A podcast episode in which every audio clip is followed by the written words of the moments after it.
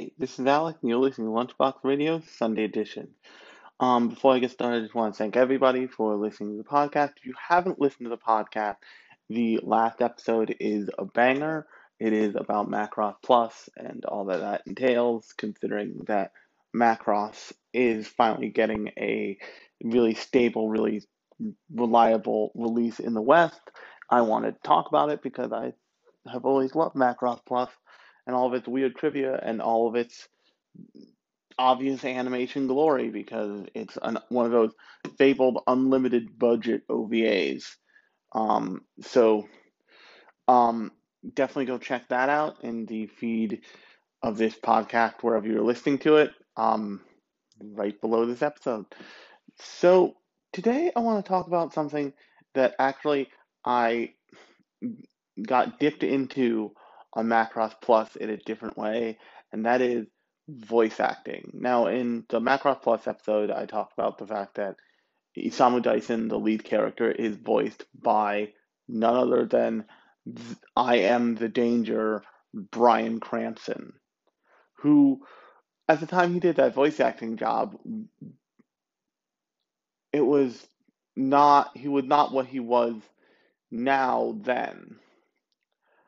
The reason why I, talk, why I want to talk about this is because I saw an article about voice acting and specifically a, Asian American and and basically all people of color having issues with the voice acting community because it is largely white and it is more and more trending to be A-list, and what can happen is A-list act is like A, let's say A-list through like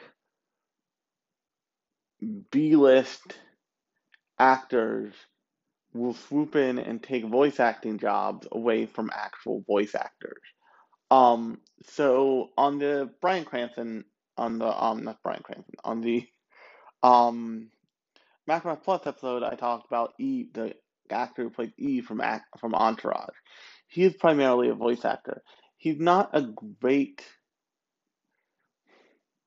he was in like a movie shortly after he was in Entourage because clearly his agent isn't an idiot, um, but he, he wasn't great in it, but he probably get, if you look for him, you you know his name, I don't actually know his name, which is the worst, you probably find him in a lot of like, you know, small kid shows and stuff like that, and he's made a living as a voice actor. And oftentimes, actors who aren't super actors who aren't super famous, or you know, very, or have or enjoy a ton of success on T V or in film, find work as voice actors because the the demands are different, the skills are way different, and if you want a great. If you want to watch a great documentary, you should go watch, um, it's a documentary called I Know That Voice, and it's produced by John DiMaggio, who, if you're listening to this, you probably know John DiMaggio best as either Jake the Dog from Adventure Time or Bender from Futurama.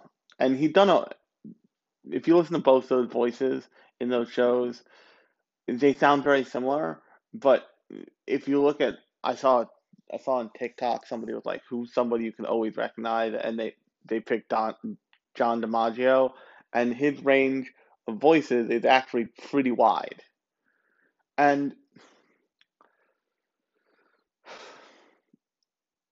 this problem doesn't start here, but I think it got noticed most here, and it's one of the reasons why Don, why John DiMaggio made I Know That Voice, is that kind of ever since Toy Story and even before that, animated movies have made a have made a point of, as part of the marketing of that movie, getting some sort of A-list, um, getting some sort of A-list talent, getting some getting a seriously recognizable name for some, if not all, of the cast. So, um. If you look at, say, um, if you look at, say, uh, Toy Story, Tom Hanks gets top billing there because he's Woody. Um, and actually, that extends even further down the line of, I think his, like, brother or his son play Woody in, like, lesser things. I think his, um, cut, some, or something like that. And what that, what that kind of thing kicks off is it kicks off all of these movies that could be better served, all these animated products that could be better served by perfect, by like a true professional voice actor, someone who, for who it is their craft, being those roles being filled by people who have more name recognition, more presence on social media, and all this other stuff. And it's, it's kind of, well, it's very unfortunate because we miss out on what we, on the options we could have gotten and the kind of like demonstrations of the craft we could have gotten. So, um, I think probably the most egregious of this is um that movie Home, which is a terrible, terrible, terrible movie, where um the uh the alien character in Home, it's like an alien invasion kids movie bullshit thing, is played by um it's played by the guy played the actor who plays young Shel the actor who plays Shelton in um The Big Bang Theory, and the main character is just played by Rihanna. And, like, the actor who plays Shelton, I forget his name, I forget his name too, is actually pretty good in it. But Rihanna, it's just Rihanna. And because of the recognizability of, A, both their voices, and B, both those people, it, like, pulls the movie down more than it could have. I'm not saying that that was the, that was the nail in the coffin for that movie. It was, like, one a long list, and it was all the way at the bottom, trust me. But using, I used to say this to people in um, the uh, New York creative industry when they would interview me, is that, like, and actually it got me quite a few, it got me a lot of work, this specific line. Oftentimes when you're applying for jobs in um, the creative field, they want people who can do multiple things. And the most common of which is people want a designer who can code. But what you really end up getting there is you end up getting a coder who is slightly more aesthetic than the next one, but is not very good at the act of designing, say, a website or an app, because they're not thinking about all the specific things. And if you look at social social media maps, social media apps are infamous for this because they have what passes for U I, but they're not, and U X, but they're not really considering it. It's like sketched out in a lab somewhere and like dreamed up by people who don't really have the qualifications to really like na- nail it every time. And that's why you look at things from like Facebook and they seem slightly off, or you look at like things from Twitter or anything like and they seem slightly off. It's because they haven't given it to people who creatively like swim in that space constantly. And the only thing they're thinking about is U I U X, and they're not thinking about codability, or or they understand the codability, but they're not, that's not their primary concern. Also, a lot of coders are very fucking lazy because they know how much they're worth and they know that they will keep their job over a designer keeping their job, and it, it sucks, but that's a whole different thing. What I'm trying to say is is sometimes you want to hire, it, it, most times you'll be better off hiring for the exact job you have to give somebody instead of hiring for, you know, nine things at once. Because every every other thing that person does dilutes their skill set in each, in the thing that came before it. So if you hire somebody who's a really good singer like Rihanna to voice a character, yes, she's a really good vocalist, and yes, she makes great music, but she doesn't have the peculiarities of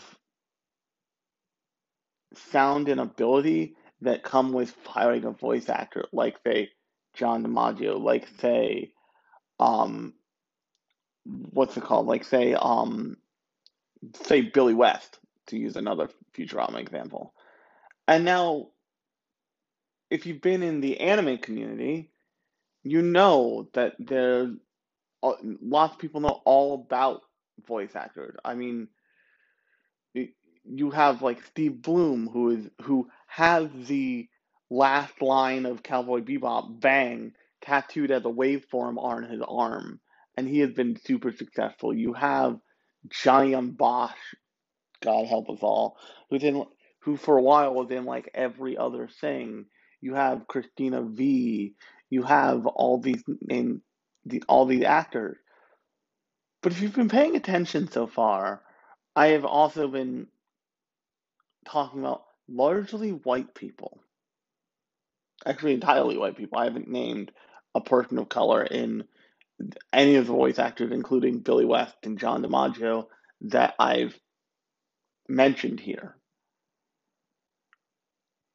And what that inevitably means is you have characters of color played by people who aren't, people who just aren't people of color. And that means that oftentimes you get voices that feel like caricatures, voices that feel like, that don't feel true to the character in the way that those characters would sound in real life.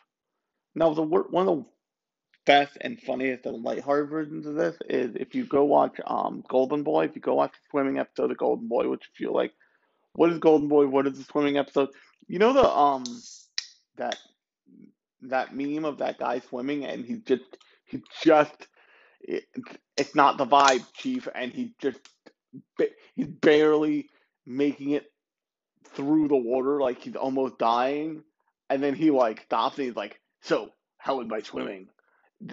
That is actually the episode and the show I'm talking about. You can actually go listen to an episode about Golden Boy on this very podcast in the feed in whatever you're using to listen to this right now.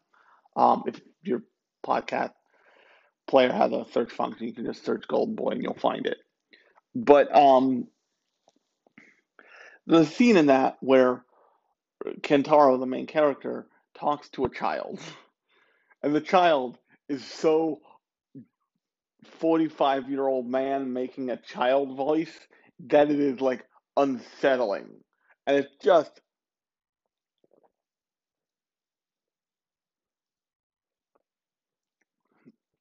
It's just clearly like, oh, crap, we gotta...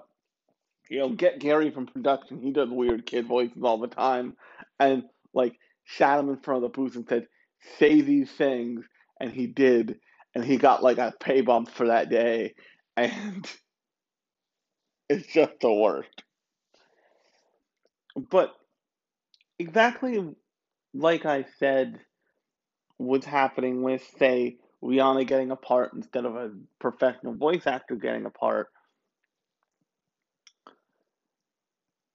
not using voice, act, not giving people of color a chance to be in the voice acting industry or to voice act, it means that you're missing a whole layer of, you know, uniqueness to voices that do exist. So, um, if you look at a show like, um, you look at a show like Cannon Busters. Cannon Busters has, I, I believe they have v- people of color voicing those characters. And the reason that is, is because that that show is a very black show. It, it was conceived for that reason. So you end up getting characters that fe- that feel much more authentic than they would if you just like just went to your casting Rolodex and picked somebody out and said, okay, you can voice this, this character. And the good thing about this is, while it's definitely not true in, like, big-name celebrity voice-acted stuff, uh, like, things like T V shows and certainly anime, voice act voice actors will, like, say, like, are you sure you want me to voice act this character? Because that character's definitely black, and I'm definitely white, and that seems fucked up. I'm gonna do you a favor and not take this part. Actually, the um voice actor of Cleveland from Family Guy actually stepped down and was like, I, I've been playing a black guy. I've been cashing checks for playing a black guy on T V. That seems not okay. That seems beyond the pale. And I took this before I knew better, and I know better now, so I'm I'm vacating the role so it can be more authentically voiced. And that's the thing, is like,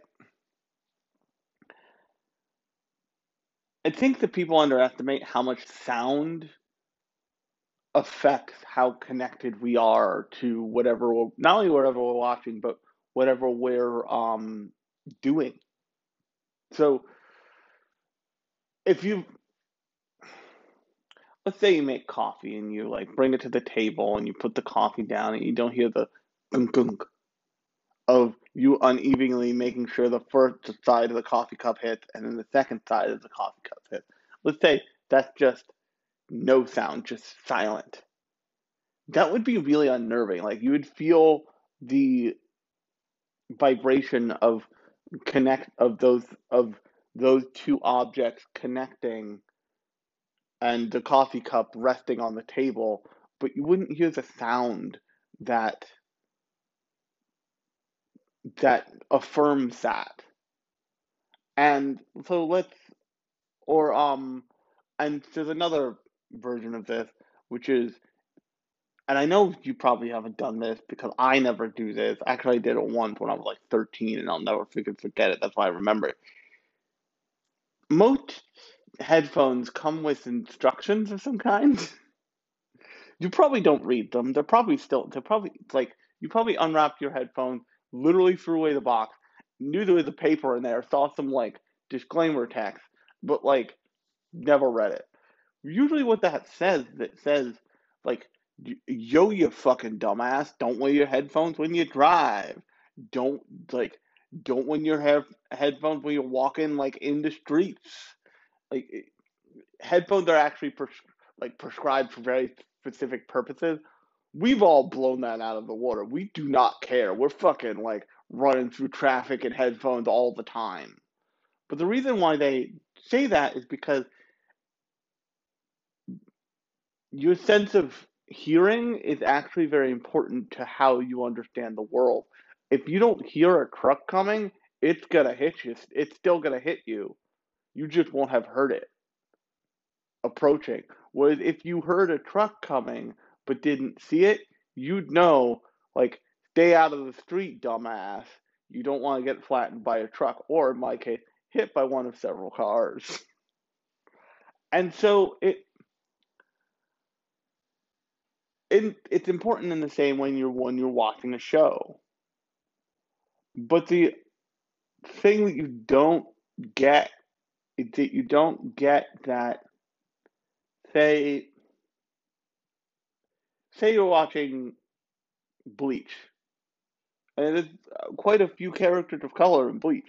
There's a, a black captain in Bleach, and there's Chad, who's just clearly Hispanic. He's just Hispanic.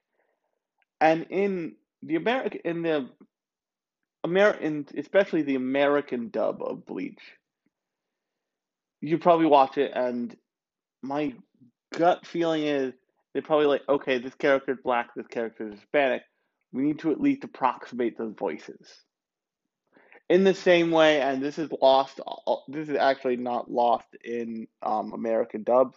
Usually they just make it a southern accent, which is super wrong because it's a dialect, but whatever.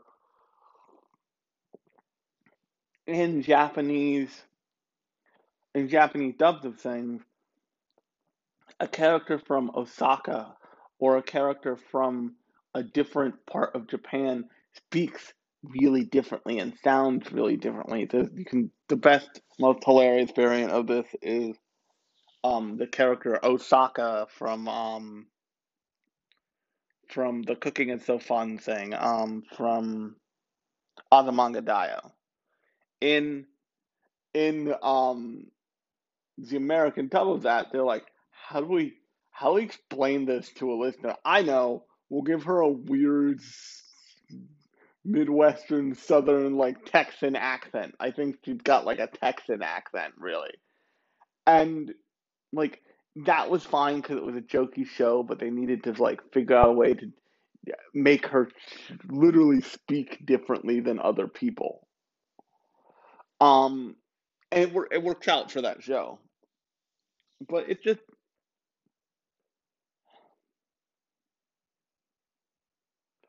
one of the reasons that Samuel Jackson went hard at making um, making um, Afro Samurai was because he wanted a like he, he wanted to make a black anime. And if you look at the cast for Afro Samurai, like, it's all racially lined up. The the white character is white. Uh, in the second one, you meet um I can't I like an evil princess lady, and she is voiced by Lucy Liu.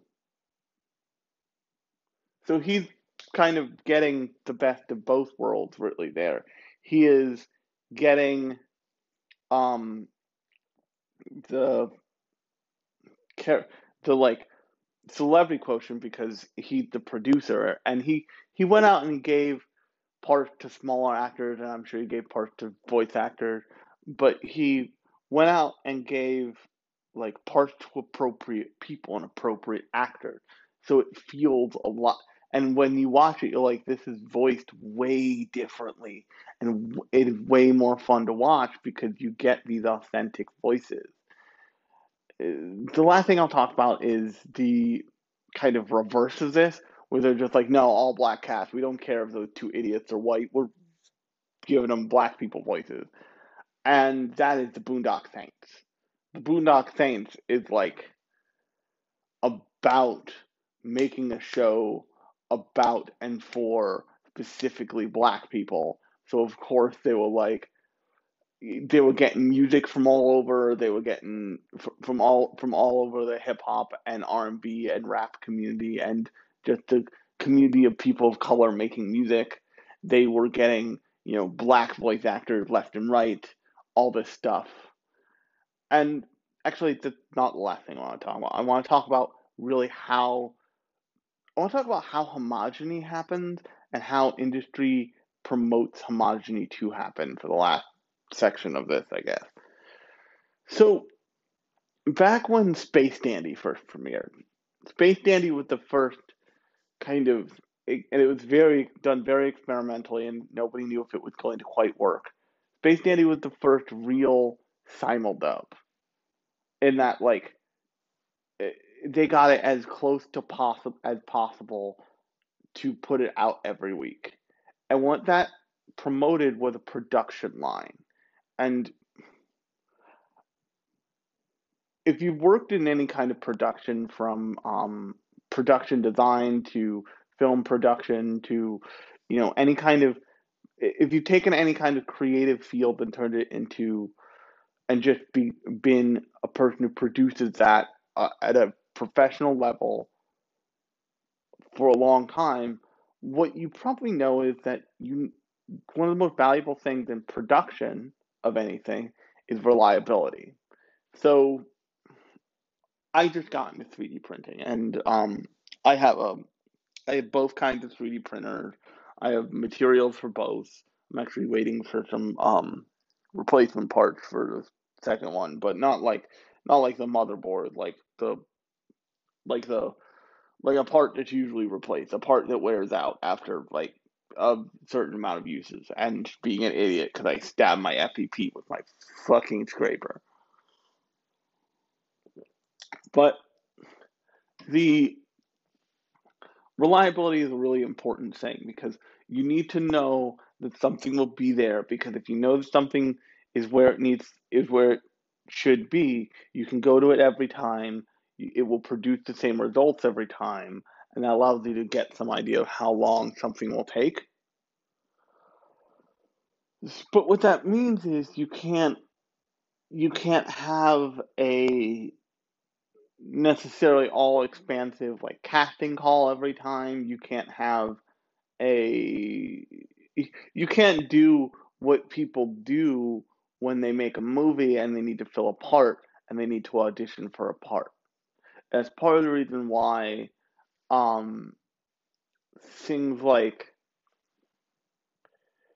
they do things like franchise films, because once once Tony Stark convinced the studio exec to read for Iron Man, he read for Iron Man, he was that character, we're casting Iron Man, like, we can now plan for movies with him. We had him sign a contract, he's in that contract for ten movies, and then we'll figure it out when we get there, but even that has a process.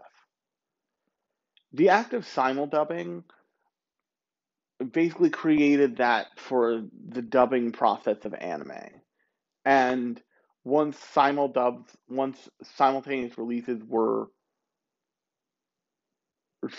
like, and when they say simultaneous, they sometimes they mean literally simultaneous, but lots of times they mean like couple hours. Like, it's not literally airing the exact same time it's airing in Japan, but it's a couple hours here or there um, to when it was aired in Japan. What that means is you need a super reliable, you need a super reliable source of voice acting, which means you make, you make what they call a stable of voice actors, which means a set of voice actors you can always rely on, who are contracted to work on this stuff, and who just be available. And that's why these days you hear certain voice actors in everything all the time, because they are part of the stable voice actors for, say, Funimation. Funimation is actually the most guilty of this. And what that ends up doing by necessity is it ends up shrinking the amount of voices you hear as characters, whether you realize it or not. The voice actor could be incredibly gifted and like be able to like pull something out of their ass that's super different for every single character they voice, but you're hearing a tremendously small amount of people voicing characters. That's, and some of that is notoriety, some of that is the fandom promoting people, um, like, uh, what's his face? Uh, the voice of Full Metal Alchemist to end up tr- being a shitbag. And that's, that's the other thing, is that you don't necessarily, unlike, well, not unlike, because Kevin, nobody knew Kevin Spacey was a slime ball for decades. Um, you end up not necessarily knowing exactly who you're en- endorsing, because they're voice actors. They, They could be all kinds of creepy in their private life. Um, the got for instance, before before much before the entire industry knew that what's his face was, who I'm probably doing us all a favor by not invoking his name, uh, because as soon as he was as soon as he was kicked out of the church, he became a demon person. But for years before, and like. Any reports came out about him being a creepy weirdo, asshole, like, people just knew. And one of the ways people just knew is he used to, like, hand out C Ds of him doing Bible quotes as Edward Elric. I remember Lauren saying, like, can you get me one of those just because next time, if you ever see him at a con, because they're just fucking weird things and I want to hear it. I'm like, sure. That sounds real dumb and fun and bad. Fucking asshole. And also, like, even at that time, they were like, yeah, don't don't get too close to him and be a lady with your back turned, because he'll do some sketchy shit. And it... So there's that, but there's also, like, when you create a stable of voice actors, you're creating, once again, by necessity, the industry, the industry standard has forced that into existence. You're creating an in-group and an out-group. And because the industry at large has been largely white and increasingly more A-list, or it's very least B-list, because if you look at Johnny Bosch, people know him as, like, the voice of Renshin and, like, the voice of all these anime characters. But in reality, he is also the Red Ranger from the first Power Rangers. Like, he is going to conventions like Comic-Con every year, and he makes a living off of being a B-list celebrity with a real cult following. He's not a small guy. You know, at the time that... um. Steve Blum voiced Spike, he was much smaller, but now he's like, he's he's in Marvel cartoons. The, these guys, and g- don't get me wrong, Steve Blum is a million times better than Johnny Bosch, just as a personality. But, like, lots of these voice actors start small, and lots of these actors start small, just like Brian Cranston. But they get they get big, and they don't they don't let go of, they don't let go of the position. And actually, um, if you listen to I think there's an interview with Brian Cranston where he talks about being Isamu Dyson, and he was like, I had a lot of fun, and it was like, I, but I had to work really hard, and quite frankly, I don't think I would. The best. I got the job. I don't think I was the best. And he's very, he's very deferential to the art of voice acting in that clip, from what I remember. And it, it, it's very clear that, like, he wouldn't go take that job. Like, he wouldn't go take that job because he knows he's done it before, and he knows, like, I, like, this is. This is not my realm. I'm not the best person for this. Other people should be given this position. I bet, because of the infamy, the infamy of that weird trivia fact, if they remastered it and they wanted to redo the sound, although the sound is very good on um on Macross Plus,